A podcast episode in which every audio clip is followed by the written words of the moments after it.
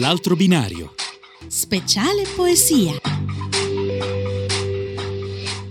Un saluto a tutti i nostri cari radioascoltatori e radioascoltatrici. Siamo arrivati alla nona puntata di eh, L'altro binario speciale eh, poesia e siamo a questa seconda parte del Novecento che ha richiesto due puntate, in realtà ne avrebbe richieste cento di puntate, ma insomma eh, ringrazio Gianni Varrasi che è il curatore eh, di, questa, di, questa, rubrica, eh, Roberto, sì, buongiorno a tutti. Roberto Vacca che è il lettore, il lettore ufficiale, io che provo a introdurre insomma i temi, avevamo lasciato fuori nel, nella prima parte volutamente Alda eh, Merini, grande poetessa della, della seconda parte eh, del Novecento, perché c'era il tema molto inter- interessante della eh, poesia e della follia.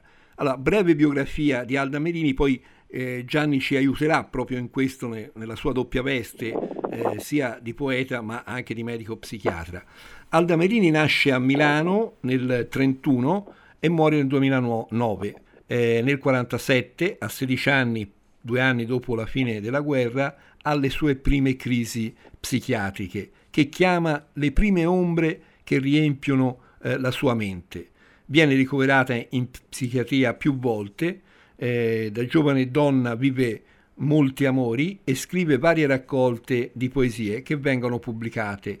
Ha una figlia, eh, dal 69 al, set- al 72 subisce un lungo internamento in un ospedale psichiatrico di Milano, eh, dove verrà usato anche su di lei l'elettroshock, insomma, quindi cose anche molto forti. Dal 79 si ristabilisce in pieno, continua a vivere e a scrivere poesie che hanno a questo punto grande risalto e successo, un successo letterario di grande valore. La sua figura diventa un simbolo della lotta tra bisogno d'amore e le ombre della follia. Dopo che Gianni avrà fatto un po' un, una sua riflessione, eh, leggeremo una sua poesia e, e, io la cosa che ho anche attaccato in casa è questa frase molto significativa, molto breve di Alda Merini più bella della poesia, la mia vita. Ecco Gianni, a te, eh, a te la parola. Eh, il tema è molto, molto delicato perché quando abbiamo di fronte persone che hanno sofferto tanto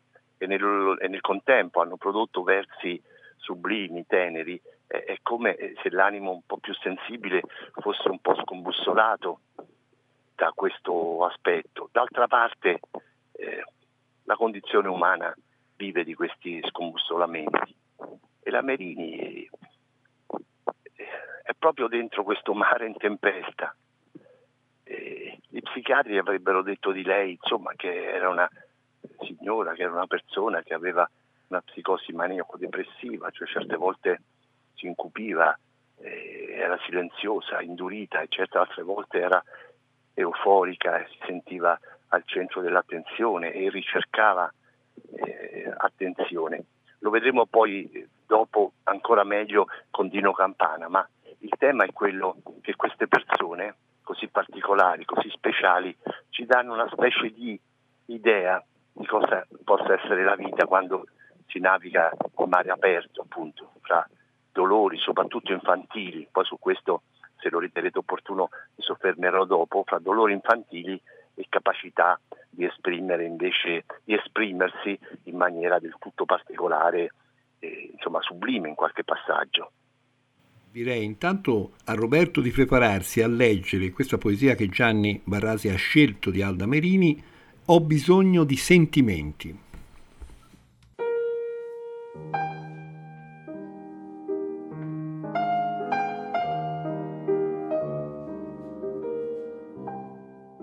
Io non ho bisogno di denaro, ho bisogno di sentimenti, di parole, di parole scelte sapientemente, di fiori detti pensieri, di rose dette presenze, di sogni che abitino gli alberi, di canzoni che facciano danzare le statue, di stelle che mormorino all'orecchio degli amanti.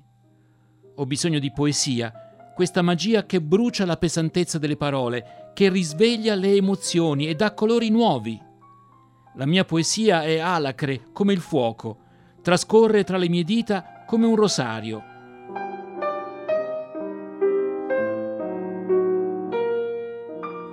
Sono il prato che canta e non trova le parole, sono la paglia arida sopra cui batte il suono, sono la ninna nanna che fa piangere i figli, sono la vanagloria che si lascia cadere, il manto di metallo di una lunga preghiera del passato, cordoglio che non vede la luce.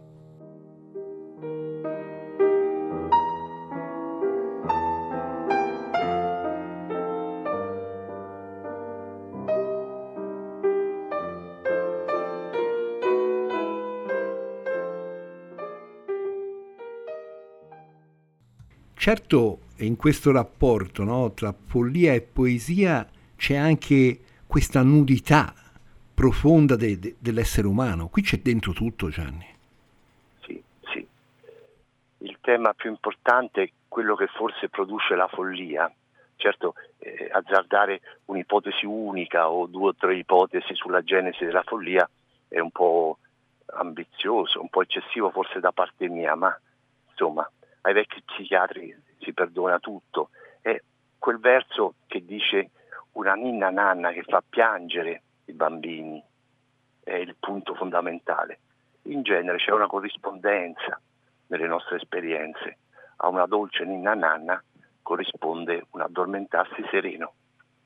Ma se la ninna nanna non c'è, se la ninna nanna produce suoni che ci disturbano, ci irritano, ci feriscono, e il bambino non riesce a dormire, cioè in altri termini non riesce a pensare, non riesce a comportarsi bene, non riesce a inserirsi bene nel solco della sua esistenza e allora si producono delle rotture e delle confusioni, micro rotture di senso, confusioni di senso. D'altra parte ciascuno di noi rispetto alle difficoltà che ha dovuto subire, grandi o piccole, si deforma, come degli alberi che si deformano perché vanno alla ricerca della luce e quindi della luce del sole e quindi eh, tu trovi degli esseri, ciascuno di noi, un po' deformato, un pochino non proprio eh, col viso eh, verso il sole, il cielo, il cuore che batte regolarmente e le funzioni mentali e fisiche eh, in perfetta forma. Siamo tutti un pochino deformati. Ecco, queste persone così sofferenti sono molto deformate, sono molto rotte. Io non sono di quelli che dicono che questa follia è stata misconosciuta ed era solo dipendente dal talento. No, no, no. La follia esiste e si esprime in forme molto concrete di opacità, di rottura, di eccitazione, di depressione e, e questa persona credo che l'abbia subita. Il primo punto è non essere accolti. E lei a 15 anni aveva già pubblicato e andò dal padre che amava tanto e gli disse papà hai visto mi hanno pubblicato una poesia. Il babbo le strappò, strappò quei fogli davanti a lei, dicendo che non si vive di poesia. Io credo, azzardo, anche se gli episodi saranno stati innumerevoli, che il germe della sua follia risiedesse in questo drammatico non incontro col padre. Molto, molto, molto interessante, ci dà anche un, un brivido no? quello che, che ci hai detto. Su suggerimento di, di, Roberto la settimana scorsa abbiamo inserito Dino Campana, perché anche Dino Campana eh, si trova a vivere i meccanismi della follia e anche lui eh, a un certo punto si ritroverà eh, a vivere l'esperienza del manicomio, in quel caso del manicomio di Castelpulci. Lui non eh, si è salvato, la Merini si è salvata. Ecco, questo è anche molto interessante. E lui non si è salvato. Ecco Gianni, questo... Perché ha finito i suoi anni in manicomio mentre lei a un certo punto si è ristabilita. Lei si è salvata, si è salvata, ha avuto successo, ha avuto amori, eh, si è occupata della figlia, si è salvata. La sua forza, eh, la sua, eh, il suo successo, la sua voglia di amore corrisposta da, da, dagli uomini ha, ha comportato il fatto che lei si fosse salvata. Il nostro Dino invece ha finito gli ultimi anni con un lunghissimo ricovero di più di dieci anni al manicomio di Castelpulchi di Scandicci ed è morto lì. Una breve biografia, il suo male oscuro, che gli psichiatri chiamano schizofrenia, con il bisogno di una vita errabonda, fuga in paesi stranieri, viaggi lontani, nei boschi dell'Appennino dove trascorreva intere giornate da solo. Ma la sua vita è anche fatta di studio, di speranze, di sacrificio. Nella sua esistenza dolente, confusa, affiorano due isole, le sue poesie, i canti orfici, e l'amore per Sibilla Aleramo. Nel caso delle sue poesie, dopo essere andato a piedi attraverso i boschi da Marradi a Firenze, con, consegnò il suo manoscritto nelle mani di Giovanni Papini, un altro grande, eh, tra l'altro fiorentino eh, del Novecento, e Ardengo Soffici, anche lui eh, poeta. I due letterati glielo persero, tanto che dovette riscriverlo per intero. Questa è una storia abbastanza... È, per, per, è terribile quando veramente una persona, poi come lui in particolare, eh, per quanto riguarda l'amore eh, con Sibilla Aleramo, anche questo è stato un amore eh, complicato per lui, perché lei era vogliosa di un'ennesima esperienza, di un'ennesima amante, ma proprio nel mondo letterario. Quindi in realtà fu più lei che sedusse lui e poi lo abbandonò. Assolutamente, lo sedusse eh. proprio. Sì. E, e, e, fu l'amore t- tragico no? di, un, di, una sola estate. Il primo ricovero in manicomio appunto avvenne a Imola, lui era giovanissimo, aveva 20 anni, poi successe ancora a 23 anni, in quel periodo era a Firenze, nel manicomio famoso di San Salvi, e poi nel 1918 fu ricoverato definitivamente a Castelpulci, aveva eh, 33 anni, eh, vi morì 12 anni dopo, nel 1932. La poesia che hai scelto e che ora ci leggerà Roberto è proprio dedicata a quella breve estate con l'amore con Sibilla Aleramo e il titolo è abbastanza significativo, In un momento.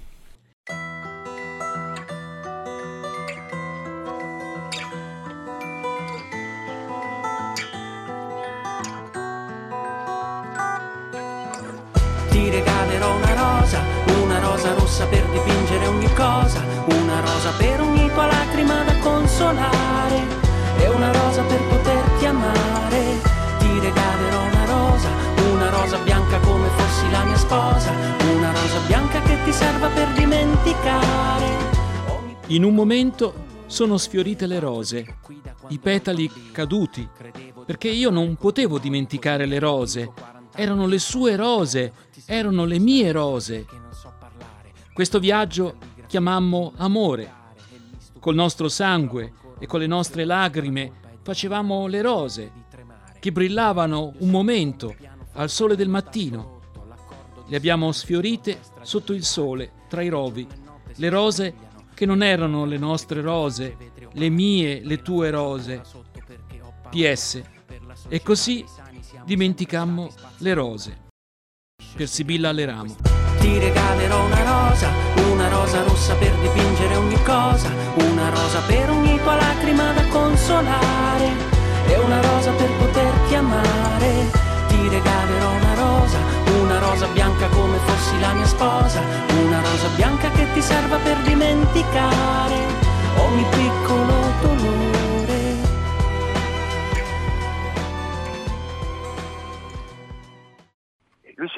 Alla poesia e a quest'amore. E gli altri eh, per cinismo, per durezza, per potere eh, gli hanno impedito un qualche accoglimento. E lui a un certo punto insomma se ne va in manicomio anche piuttosto contento. Sibilla Leramo andò a trovarlo una volta sola. E lui poi gli disse che non era più il caso che lei venisse perché la presenza della sua persona, della vita che lei eh, portava in sé lo, lo confondeva, preferiva starsene in un angolo del suo manicomio. E quindi alla fine per lui il manicomio diventa anche il suo, insomma, il suo angolo, il suo punto sì. quasi di difesa, quindi un estraneamento. Però teniamo conto che i manicomi, allora. sempre i manicomi sono stati dei luoghi orridi, ma i, i manicomi dell'inizio del secolo erano veramente incredibili, dei, dei, luoghi particolarissimi, molto drammatici, perché non c'erano psicofarmaci, una scarsa cultura umanistica, quindi eh, le terapie consistevano nelle camicie di forza, eh, nei bagni gelati e nelle percosse.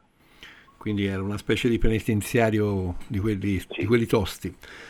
Andando verso, un po' verso la conclusione, come tutte le volte, eh, abbiamo una poesia di Gianni Varasi che leggiamo dalla sua raccolta, parentesi Graffa, che è uscita nel 2019 mi sembra se non, se sì, non sì, sbaglio. Per Gatto Merlino di Roma. Eh, ecco, la casa editrice Gatto Merlino. E eh, Roberto a questo punto eh, ci leggerà questa poesia dal titolo Vorrei.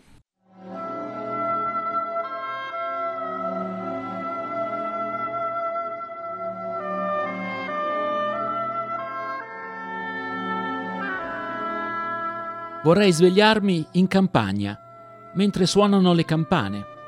Domenica è sempre domenica, il profumo delle lenzuola di lino, la loro consistenza sul mio viso. Vorrei una famiglia, tutti insieme, nonni, nipoti, zie bizzarre, amici contadini, filosofi, genitori che sanno. Una grande casa luminosa, frutta colorata e succosa, tutti intelligenti, che anche l'intelligenza te la mangia a colazione. Vorrei pregare Dio, la manina di Miriam tra le mie, e poi un cielo stellato, profondità che parlano. Fermentino fresco da bere su una terrazza. La notte sogni disperati, anche il dolore deve avere il suo spazio.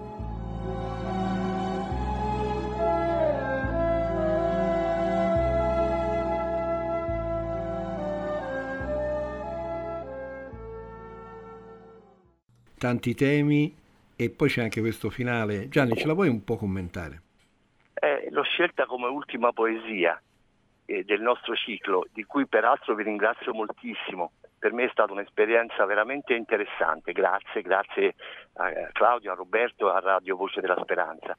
E, e appunto eh, c'è il tema del desiderio, no?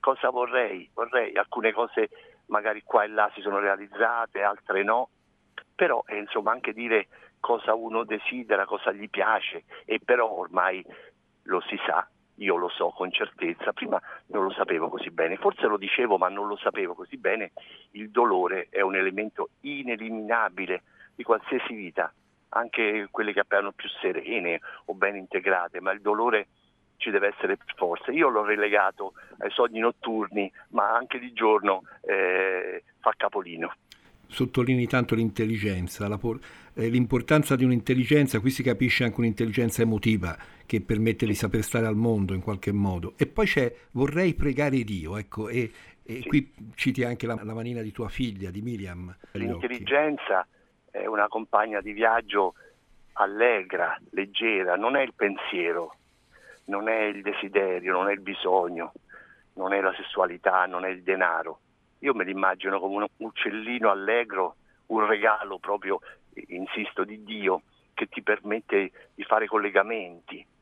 Io eh, dal mio balcone di Bivigliano vedo spesso degli uccellini che fanno anche 100 voli al giorno dalle piante fino alle grondaie dove hanno i loro nidi e mi sembra che disegnino proprio dei fili che collegano il rapporto col cielo e con l'infinito col fatto che si devono occupare di cose concrete, come fare un nido. Ecco, io l'intelligenza me l'immagino così, una funzione che stabilisce fili, fili sottili o fili più grossi che poi diventano trecce, poi diventano significati e mi piace tantissimo. E quando si vede uh, un bambino, una bambina, un anziano che mostra intelligenza, subito il, rispetto eh, si, si, manifesta grandemente, più di altre funzioni affettive o mentali.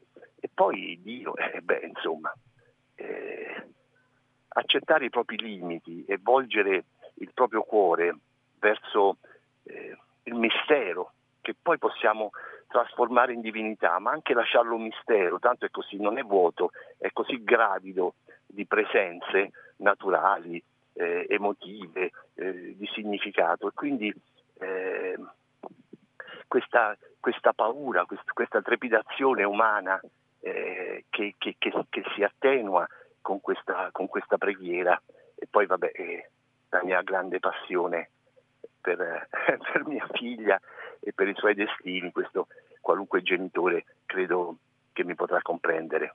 E poi Gianni ha voluto che inserissi anch'io eh, un mio scritto che è uno scritto eh, di, questi, di, questi, tempi anche del, del Covid, di questi mesi che ci hanno messo un po' tutti dinanzi a noi stessi anche a qualcosa di invisibile che ci faceva veramente tanta paura anche se non lo dicevamo. Eh, io ho scritto questa per rimanere anche nel tema, no? Queste, le anime degli amanti, eh, non so se Roberto vuole leggerla.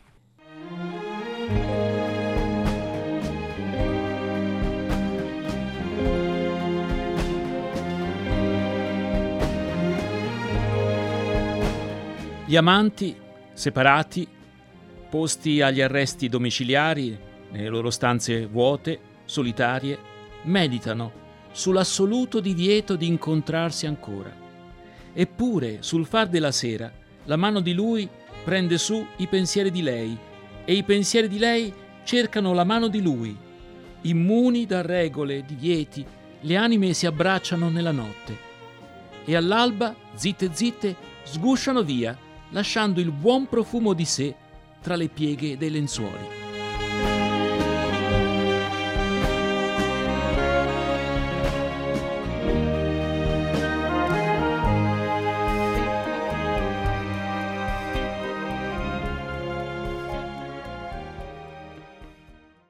l'amore rimane forse tra quei punti che prima sottolineavi ancora te, nel senso dell'intelligenza di Dio, i figli.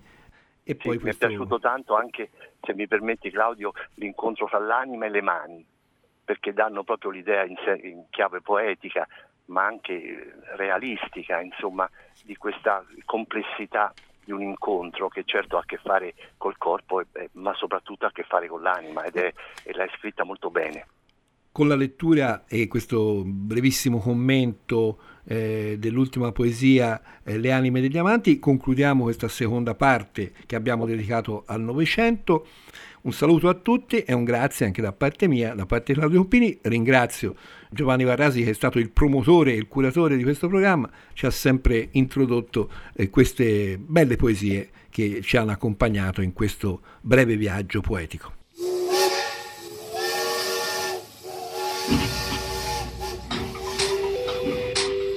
L'altro binario. Speciale poesia.